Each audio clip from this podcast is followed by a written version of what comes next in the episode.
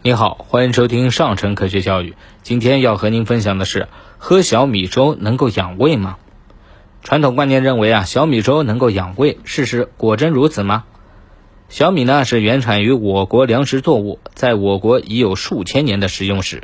小米的营养价值非常丰富，蛋白质、脂肪、膳食纤维含量均高于稻米。此外，小米中还有丰富的维生素 A 以及镁、磷、钾等矿物质。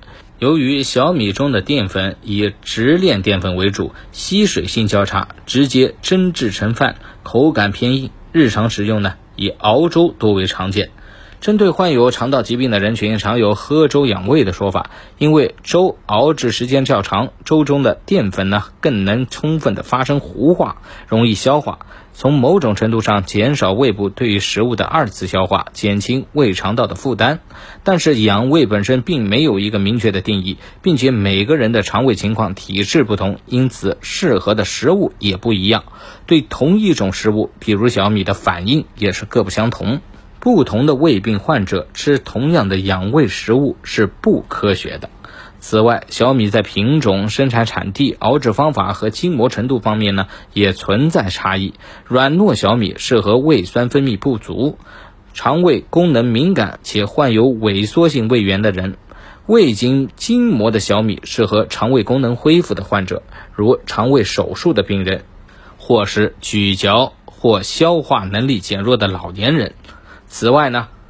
胃酸分泌过多的人也不建议长期喝粥，如患有反流性食管炎的患者，平时就容易产生反酸、烧心等情况，喝粥很容易雪上加霜。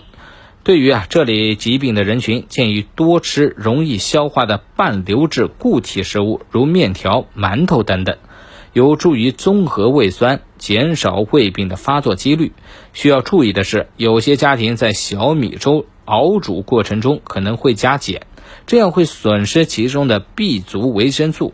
另外呢，有些老年人喜欢小米粥，就着咸菜或者包子、馒头，缺乏优质蛋白质含量丰富的食物，长期以往会增加营养不良的风险。长期喝粥其实是对胃的一种过度保护，持续下去，胃的消化能力反而会变差。所以，对于健康人而言，经常喝粥反而容易引起胃功能减退。好了，今天的分享就到这儿，我们下期节目再见。